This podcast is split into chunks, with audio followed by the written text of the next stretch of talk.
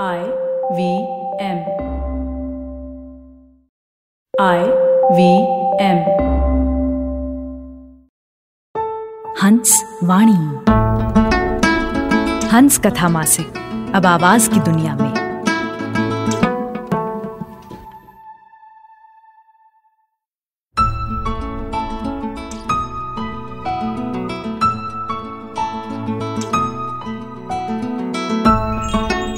सुन रहे हैं हंस वाणी। पेश है सुश्री कविता की कहानी, उस गुलार्थ से, जिसे आवाज़ दे रही हैं जश्न कलम की कलाकार शाश्विता शर्मा।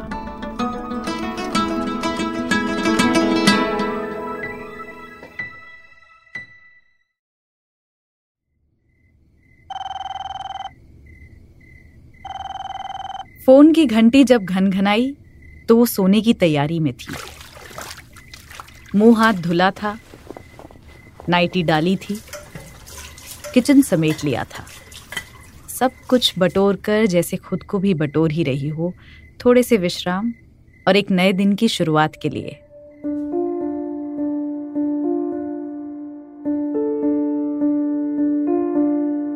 रातें उसे बेहद प्यारी हैं, इसलिए कि वो थकान धोती हैं, दर्द सेकती हैं और खड़ा करती हैं हमें एक बार फिर।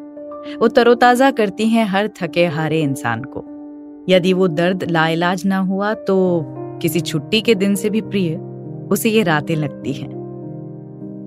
रातें अगर दुनिया में ना होती तो फिर इस दुनिया का क्या बनता? छुट्टी के दिन स्केड्यूल इतने तय, निश्चित और एकरस होते हैं कि छुट्टी होने का एहसास ही जैसे जाता रहता है। लगता है ये एक और वर्किंग डे था, ज़्यादा लोड और तनाव से भरा हुआ। बस जगह बदल जाती है काम करने की। जैसे वर्क फ्रॉम होम के दिन हो, दोहरे तनाव और मुश्किलात से भरे हुए। उसने चेहरे पर नाइट क्रीम की एक परत चढ़ाई थी और व्यंग से मुस्कुराते दूर खड़े अपने पति को देखा था। अब क्या हुआ? ऐसा भी क्या कर दिया? कौन सा गुना थोड़ी सी क्रीम ही तो लगाई है, वो भी रात में। यूँ तो कहते हैं, तुम अपना ख्याल नहीं रखती हो बिल्कुल। कितनी लापरवाही है तुम्हारे मन में खुद की खातिर। स्किन देखो अपनी। इसी उम्र में माथे पर झुर्रियाँ आनी शुरू हो चुकी हैं। और ये, कितने सूखे से डिहाइड्रेटेड हाथ पाँव हैं तुम्हारे। इतने क्रीम लोशन बनते हैं इस दुनिया में।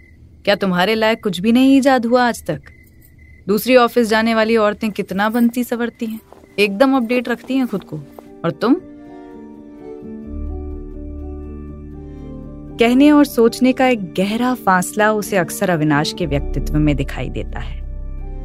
आजकल तो कुछ और ज़्यादा, जैसे कोई एक फांक हो, जो हमेशा झाँक झाँक जाती है उनकी बातों के बीच से। जैसे जो कहा गया हो, वो बस इसलिए कहा गया हो कि कोई भी शिकायत ज़रूरी हो जैसे। उसके गुनगुनाने और सितार बजाने से भी अब उन्हें दिक्कत होती है।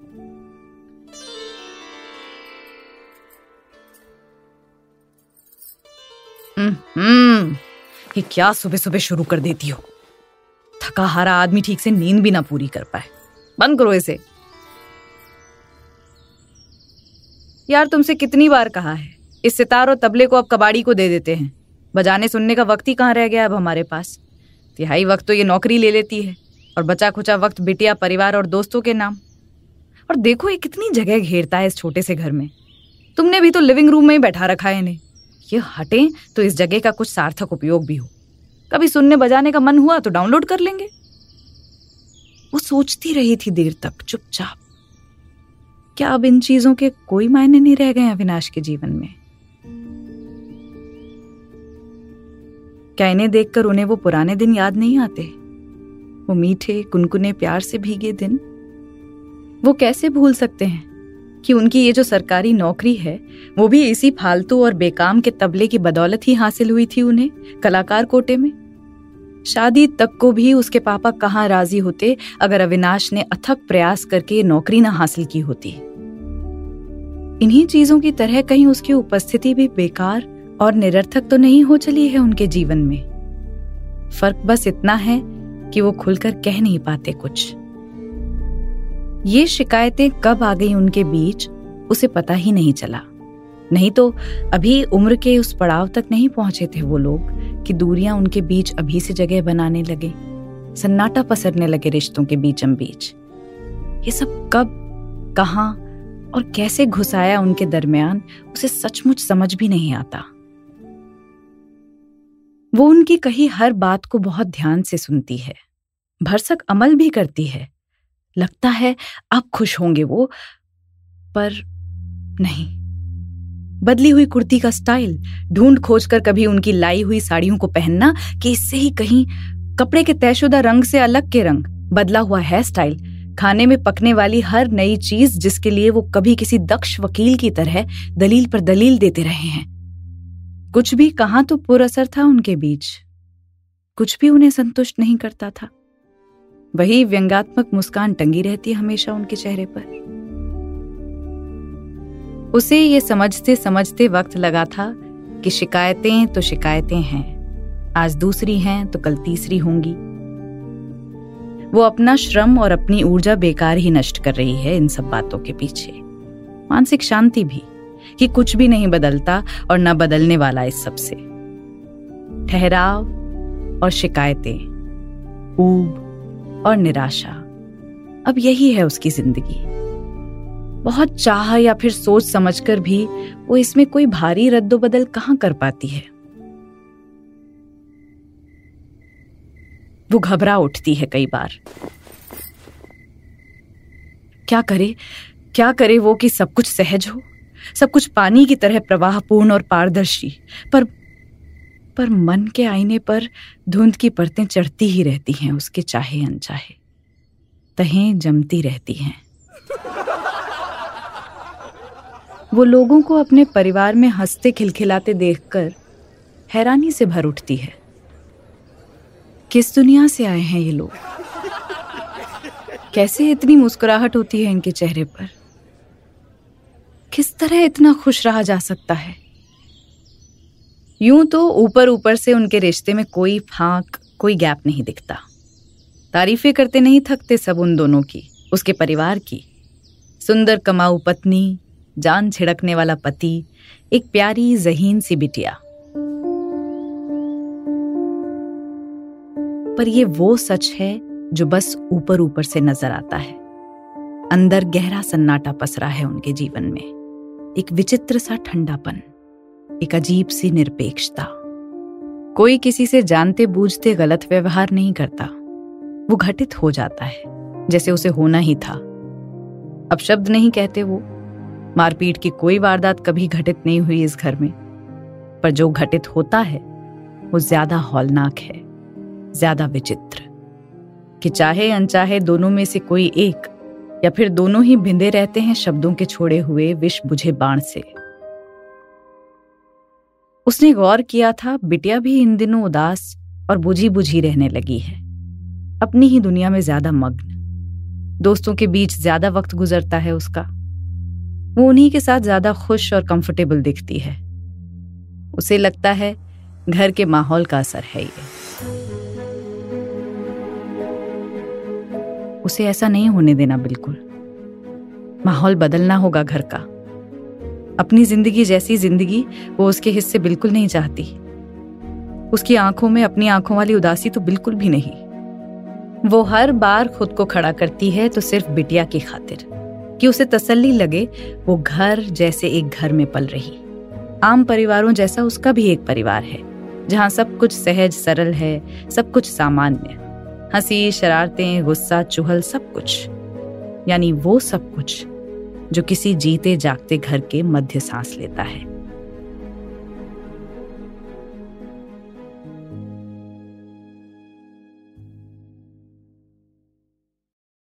उड़ी हुई चीज़ें कहाँ टिकती हैं ज़्यादा? अस्वाभाविक भी वही सबसे ज़्यादा लगती है। कभी कभी उसे लगता जबरन की जा रही इन कोशिशों में वो बिल्कुल भोंडी हुई जा रही है। इस हद तक भोंडी कि जिसे अश्लीलता के मुहाने से मिलता हुआ कहा जा सके। वो विटी नहीं रही कभी। न उसे दिन रात की अस्वाभाविक हँसी ठिठोली ही पसंद है। पर इन दिनों उसने ये देखा है कि वो इन्हीं बेतुकी कोशिशों में खर्च हो रही है लगातार। दरअसल किसी खास माहौल को रचना अकेले किसी एक के बस का तो हो ही नहीं सकता। जब दूसरा पक्ष जब तब संजीदगी से किए गए उसके इन प्रयासों को भोंडा और भोथरा करने पर तुला हो, तब तो सबसे कठिन। वो सोचती तो सोचती रहती ऐसा कैसे? ऐसा क्यों? वो कभी हंस देते, अपनी वही व्यंग्यात्मक हँसी, कभी अपनी निष्प्रहता से खारिज कर देते उसकी हर कोशिश। बिटिया भी पूर्ववत उदासीन और निश्चेष्ट। वो सोचती, क्यों कर रही है ये सब? किसकी खातिर? किसे परवाह पड़ी है उसकी या इन सब बातों की? ठीक उन्हीं दिनों घटा था वो सब कुछ। और इस तरह बदल गया था सब कुछ एक बार की। उन तीनों का जीवन जीवन शैली, कहें तो और भी बहुत कुछ। उस दिन मोबाइल की घंटी घनघना उठी थी। गोकी, ये मोबाइल उसका था, पर उसने उनसे कहा था, उठा लीजिए ना, ला दीजिए जरा। काम करते करते किचन में ही छूट गया। कि वो चाहे जिस भी बहाने एक सतत संवाद कायम रखना चाहती थी। मैं क्यों लाऊं?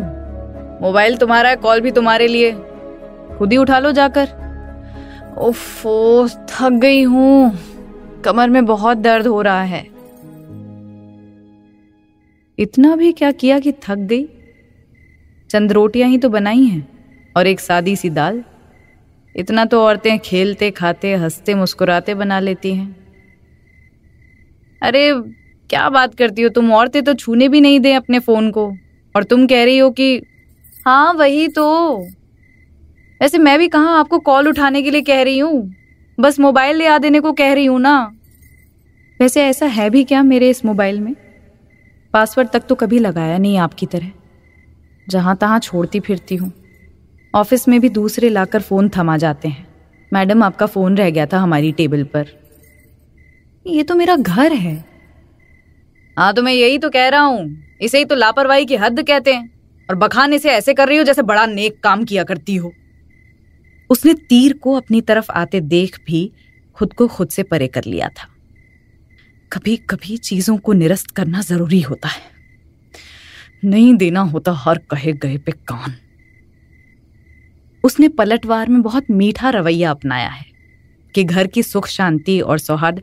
सुनो, आप चाहे खींचो चिल्लाओ, सुनना चाहो कि ना सुनना चाहो मेरी बात, जैसे कि आप आजकल हरदम करते रहते हो। पर मुझे आप ही से कहना है सब कुछ, कि ऐसी आदत रही है, हमेशा से। वो गलत नहीं कह रही थी। दरअसल उसके जैसी किसी स्त्री के पास कुछ निजी जैसा हो ही नहीं सकता। गर होता भी हो तो उसके पास ऐसा कुछ नहीं रहा कभी। उम्र के सोलवे बरस से बांटती आई थी वो उनसे अपना मन, अपने सुख दुख से जुड़ी हर छोटी बड़ी बात। कोई दूसरा मित्र, कोई अन्य सखी, उसने उनसे अलग कभी चुना ही नहीं। कोई मिला भी तो किसी को कभी इतने करीब आने ही नहीं दिया। पर अब लगता है ये गलत किया उसने। हर बात का लोड किसी एक पर ही क्यों हो आखिर?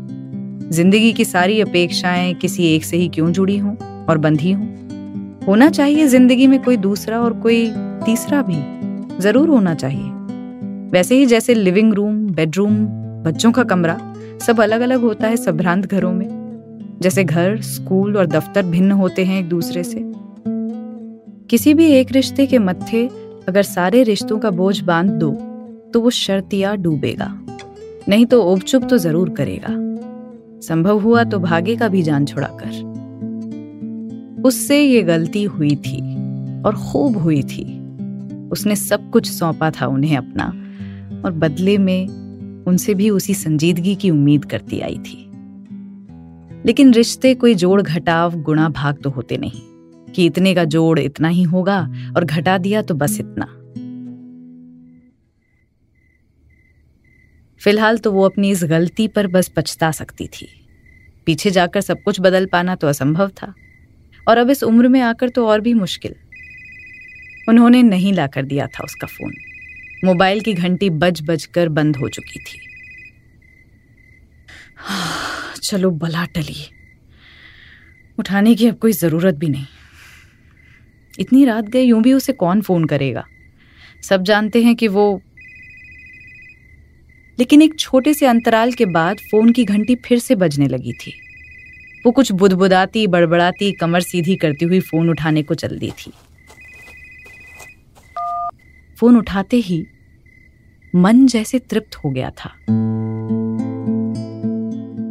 वो एक पल के लिए अपनी सारी तकलीफ़, सारा गुस्सा, सारे दर्द जैसे भूल गई थी। उसे एक शीतल आवाज़ की लचक में न जाने ऐसा क्या था। आत्मा से पुकारती कोई आवाज़ जैसे किसी ने शहद घोल दिया हो कान में। मम्मा। वो सहज ही उसी स्नेह से बोल उठी थी। हाँ बेटा बोलो। कुछ नहीं बस आपकी बहुत याद आ रही थी। आप दोनों की। उसने कहे गए में जैसे बहुत सोच समझ कर जोड़ा है कुछ अतिरिक्त। आप चुप क्यों हैं इतनी? क्या आपको मेरी याद नहीं आ रही? वो सकते में है। जैसे कोई बोल ही नहीं फूट रहा मुँह से। सपना? सपना ही तो है उसका। कोई इस तरह स्नेह से दुलार और लाड़ से भरकर उसे पुकारे? पोर पोर तक स्नेह में डूबी वो आवाज़, न जाने कितना कुछ कह रही है लगातार। उसकी भावनाएँ भी सतत संवाद में हैं, पर मजाल है कि एक भी लफ्ज मुँह से बाहर आ जाए। वो भी चले आए थे ठीक उसके पीछे पीछे। पर उस आवाज़ के मोह और ममत्व में डूबी वो, उनसे रूठना और शिकायत करना भी भूल गई हो जैसे। अब क्यों आए जबकि वो बिना कहे भी बूझ रहे हैं उसकी शिकायत? वो इशारा करते हैं, फ़ोन को स्पीकर पर डालो। वो निगाहों से बरजती है, क्यों?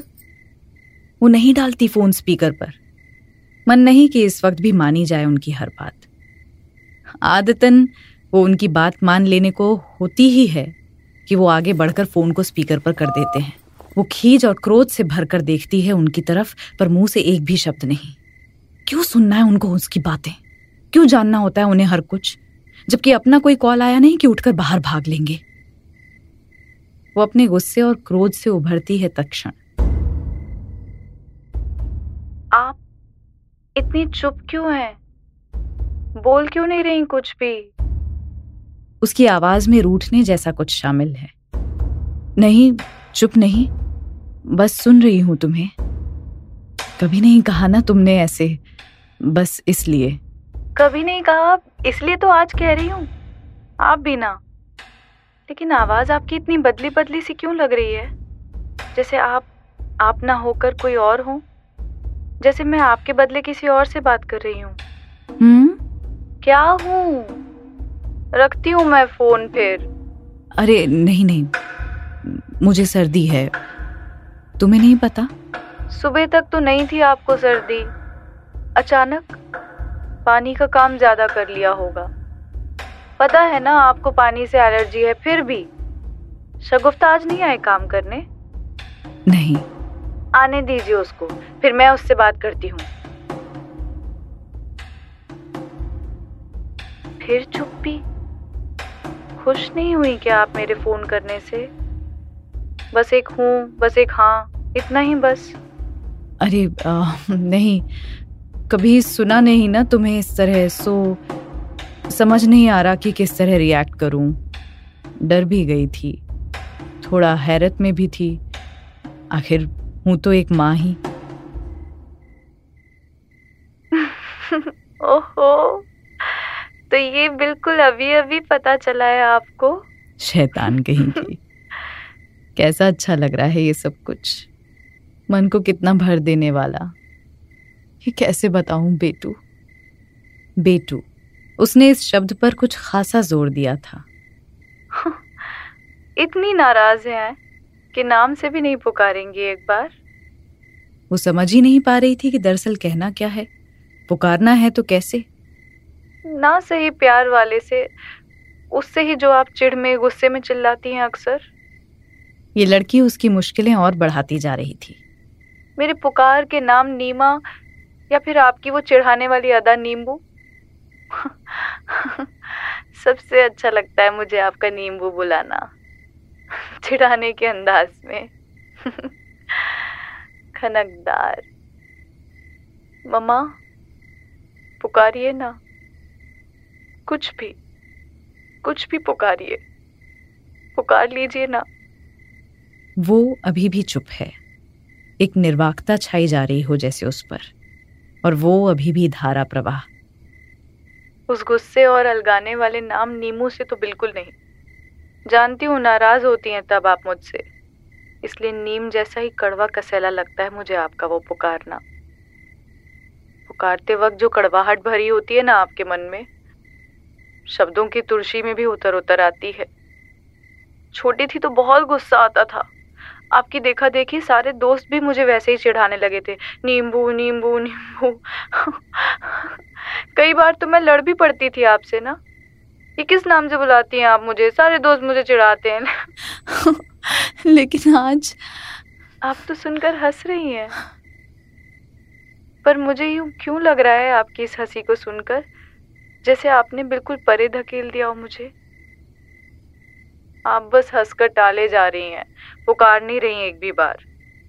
एक बार तो कहिए ना, मेरे कान तरस रहे हैं आपकी पुकार सुनने को। गुस्से में खींचती है वो, ये लड़की भी ना, आला दर्जे की जिद्दी है। जिस बात पर अटक गई, उसी पर अटक गई। लेकिन जैसे हलक के कुएँ में कहीं गहरे डूबा पड़ा हो ये शब्द और निकालने वाली वो बाल्टी और डोर ही गुम हो गए हों कहीं, या फिर छूट कर गिर पड़े हों उसी अतल कुएँ में। बहुत कोशिश करने पर बहुत मुश्किल से निकली है एक बड़ी कमज़ोर सी आवाज़। बेटू? नींबू? हालाँकि उसने इन शब्दों में जान डालने की बेतरह कोशिश की है, पर पता नहीं क्यों दूसरी तरफ़ वाली आवाज़ को उसकी बेदिली साफ़ सुनाई दी है। मम्मा? ये कैसे बुला रहे हो आप? हाँ फिर हाँ जिसे कहने का अभी कोई तुक या औचित्य नहीं। असमंजस में है वो और कहे तो भी क्या? ये हाँ क्या? मैं इतना कुछ शेयर कर रही हूँ आपसे वो भी इतने दिनों बाद। पर आप हैं कि बस हाँ हूँ किए जा रही हैं जैसे किसी अनजान से बातें कर रही हूँ। जाइए मैं फ़ोन रखती हूँ। अरे आ, ऐसा बिल्कुल नहीं है। वो आ, फ़ोन किसी अनजान नंबर से था ना? वो रॉ में कह जाती है और कहकर अपनी जीभ काट लेती है। ये कह दिया तो क्या कह दिया आखिर? अब बात संभाली जाए तो कैसे? लेकिन दूसरी तरफ़ अब भी वही इत्मीनान है। हाँ वो बैटरी डिस्चार्ज था मेरे फ़ोन का। चार्जर घर पर ही छूट गया था। दिखा नहीं आपको कहीं? यहाँ मैंने किसी का फ़ोन उधार लिया है फिर कॉल किया। दूसरे का फ़ोन लेकर इतनी देर और दूर से इसलिए इतना बकबक नहीं कर रही हूँ कि आप यूँ चुप रहें। लगा सामने होते तो इतना बोल ना पाऊँ मैं शायद कि सुन भी नहीं पाए आप इस तरह। या तो मैं ही रो दूँगी या फिर आप। फिर बातें धरी की धरी रह जाएँगी। मैंने सोचा था जब मैं फ़ोन करूँगी। नंबर याद था तुम्हें मेरा? आप भूल गई कि मेरी मेमोरी कितनी शार्प है। बचपन में जब आप मुझे उतनी लंबी कविताएँ रटवाती थी, मैं तुरंत याद कर लेती थी। किसी सब्जेक्ट में कोई चीज़ समझा लेने के बाद दोबारा कभी कभी उसके लिए आपको परेशान किया क्या? फिर भी पूछती हैं। सुनिए। Eight four five seven five five three two one three three यही ना? उसके दिमाग में घूम रहा है। Eight four five seven five three two one three nine मम्मा ये फ़ोन पर क्या कट कट की आवाज़ होने लगी? जैसे कुछ टाइप करने लगी हो आप? ये आपकी आदत तो नहीं है। आप एक समय फ़ोन पर एक ही काम करते हो। बात करते करते व्हाट्सएप ही झाँका हो आपसे तो वो भी नहीं होता। अरे नहीं वो तुम्हें ऐसे ही लगता रहता है बहुत कुछ। मुझे तो पापा का नंबर भी याद है पर मैं अभी आपको ही फ़ोन करना चाहती थी। माना कि मैंने आपकी बात कभी नहीं सुनी। बस पापा के कहे में हामी भरती रही, लेकिन बस सामने सामने ही किया हमेशा वही जो मेरा मन हुआ। आपसे तो मुझे कभी डर नहीं लगा। ये भी जानती थी कि आप पापा से मेरी शिकायत नहीं करेंगी, कुछ भी नहीं कहेंगे कभी उनसे। लेकिन आपने तो एक बार भी कॉल नहीं किया मुझे। इतनी नाराज़ थी आप मुझसे। मैं अगर सचमुच चली जाती तो? चली जाती? कहाँ चली जाती? क्यों? हाँ चली जाती। आपने कितना समझाया था फिर भी। अच्छा जाइए मैं आपसे बात नहीं करना चाहती। क्यों इतनी चुप है आप। अभी भी मेरे चले जाने की बात सुनकर भी। उसकी इस चुप्पी पर वो उसे झकझोरते हैं। इशारे से कहते हैं बोलो कुछ तो बोलो। पापा? पापा तो नहीं है आसपास। उसकी आवाज़ थोड़ी चौकन्नी हुई है। वो कुछ कहे कि इससे पहले वो इशारा करते हैं। ना ना कहो कहो। नहीं आ, को, कोई भी तो नहीं है। उसकी ना में भी कोई हाँ है। आप झूठ बोल रही हैं ना? वो है आपके आसपास। उनकी उंगलियों का उसके कंधे पर बढ़ता हुआ स्नेहिल दबाव कहता है कहो नहीं। पुख्तगी के साथ कहो। वो जानते हैं झूठ उससे सलीके से नहीं बोला जाता। मजबूरी में बोले भी तो उसकी आवाज़ कांपने लगती है। उनकी उंगलियाँ उसे हौसला देते हुए कहती हैं कि बोलो। अभी यही कहना ज़रूरी है। उसे भरोसे में लो। भरोसा दो। कहो उसको कि तुम उसके साथ खड़ी हो बिल्कुल बगल में उसके कि तुम उसकी माँ हो। वैसे तुम कहाँ हो? मम्मा पटना एयरपोर्ट। पटना एयरपोर्ट? इतना गुस्साना और चौंकना भी क्या? आ तो रही हूँ अब लौट कर हाँ पता है, मैंने आपसे कहा था कि मैं अपनी दोस्त के कमरे पर हूँ आज। पजामा पार्टी है। लेकिन नहीं जा रही मैं आप दोनों को छोड़कर।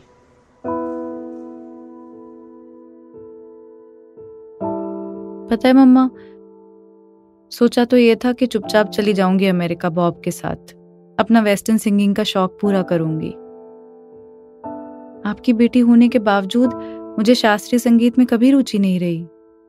बल्कि यूँ कहूँ कि आपकी बेटी होने के कारण ही मुझे शास्त्रीय संगीत में कोई रुचि नहीं रही। यूँ सुबह शाम अकेले कोने में बैठ बजाते गाते रहना, मुझे ये सब कुछ रोने रिरियाने से ज़्यादा कभी कुछ नहीं लगा।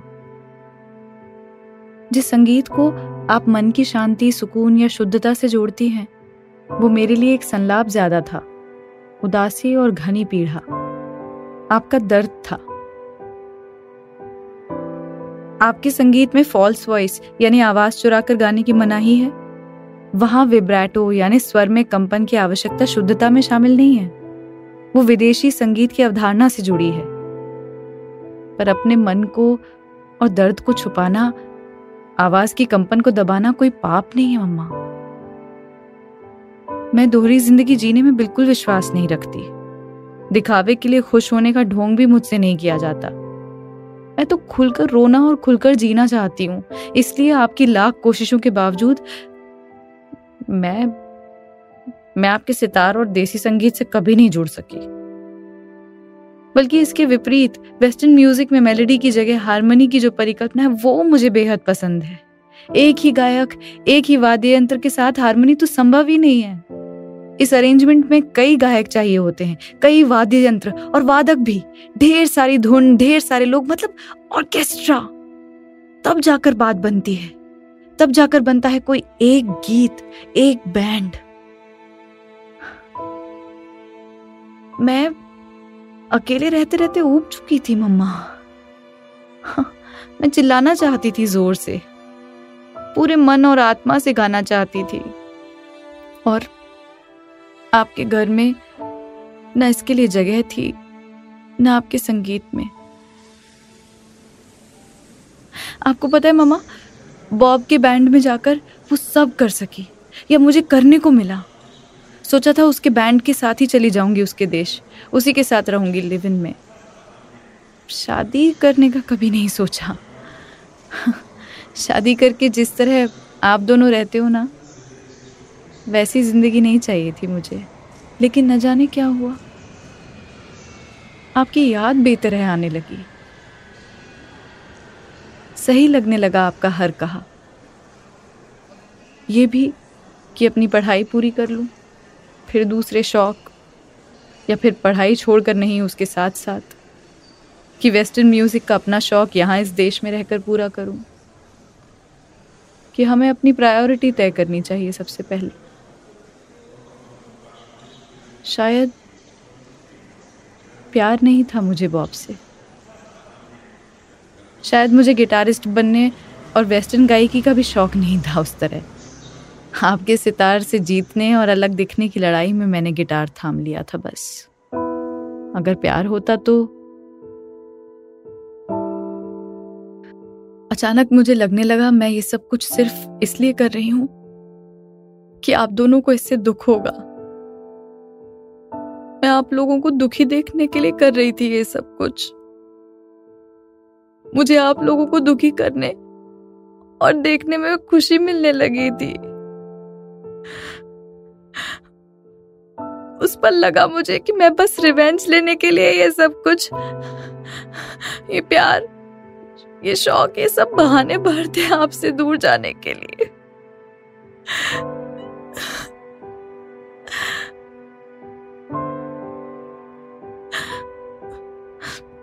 मेरे मन में जो कुछ भी था उस वक्त, मैंने सब कह दिया।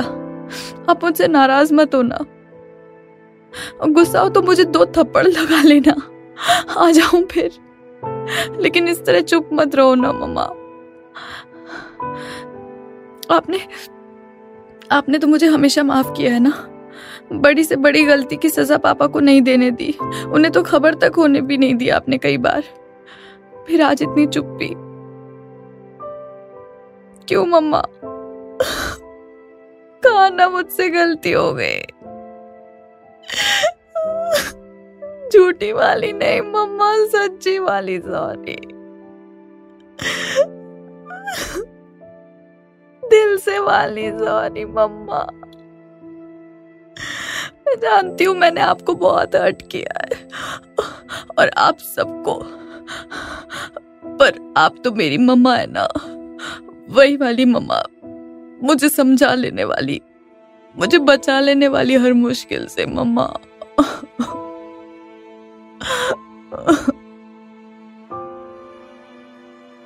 मुझे बहुत भूख लगी है, मम्मा।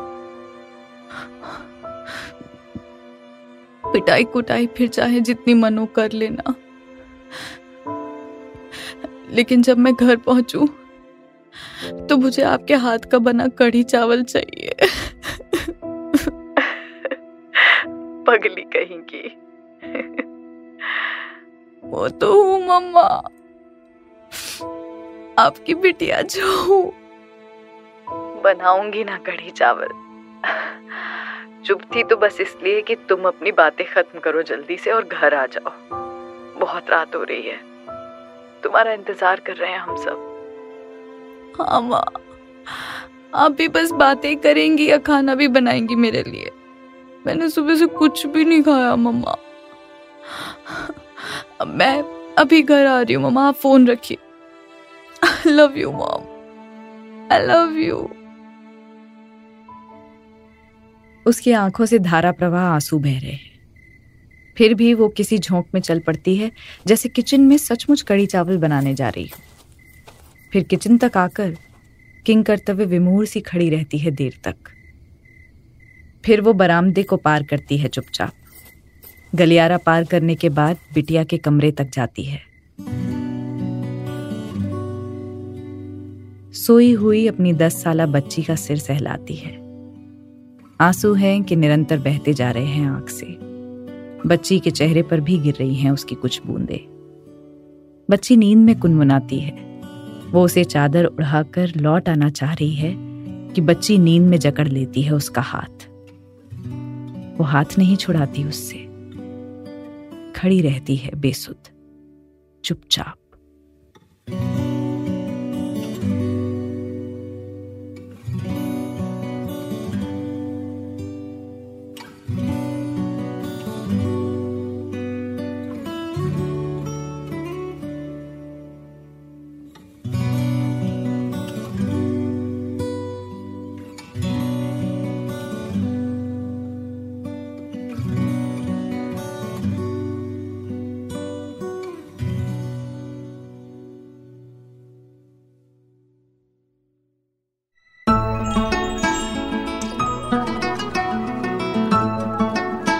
सुनी जश्न कलम की कलाकार शाश्वता शर्मा की आवाज़ में सुश्री कविता जी की कहानी, उस गोलार्ध से। ये कहानी हंस पत्रिका के फरवरी 2022 अंक में प्रकाशित हुई थी। सुनिए हंस वाणी को हंस हिंदी मैगजीन डॉट इन पर या I V M podcast app और वेबसाइट पर या फिर अन्य पॉडकास्ट ऐप्स पर। आशा है इस नए सफ़र में हमें आपका प्यार और साथ मिलेगा।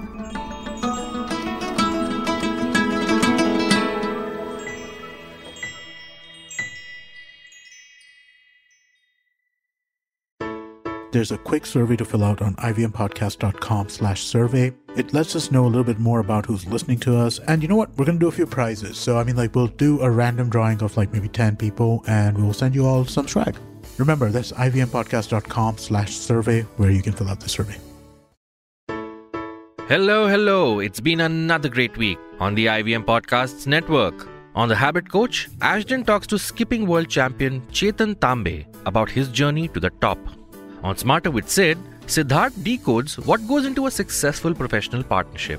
On Marathi Khidkitun, the Deshmukhs analyze the statistical occurrences of certain words in various languages. On A Sip of Finance, Priyanka teaches us how to manage multiple bank accounts. And on Probation Se Promotion Tak, Abhinav tells us how we can convert our career anxiety into our greatest strength. Do not forget, IVM Podcast has just launched its merch, and the first line is out now. Head to the IVM Podcast website, click on the shop tab to check out our first collection of t shirts. Do follow us on social media. We are IVM Podcasts on Twitter, Facebook, Instagram, and LinkedIn. And remember, if you're enjoying this show or any of our other shows for that matter, please, please, please do tell a friend. Also, don't forget to rate us on any platform you're listening to. You can also check us out on YouTube. We're also doing a small listener survey to better understand how you respond to our shows and advertising on the network. We would really appreciate it if you could spare a few minutes to fill it. It helps us build better shows for you. And finally, we would like to thank our sponsors this week Boat Lifestyle, Small Case, Cap Gemini, Intel vPro, and Intel. Future Banao Wonderful with Intel powered laptops.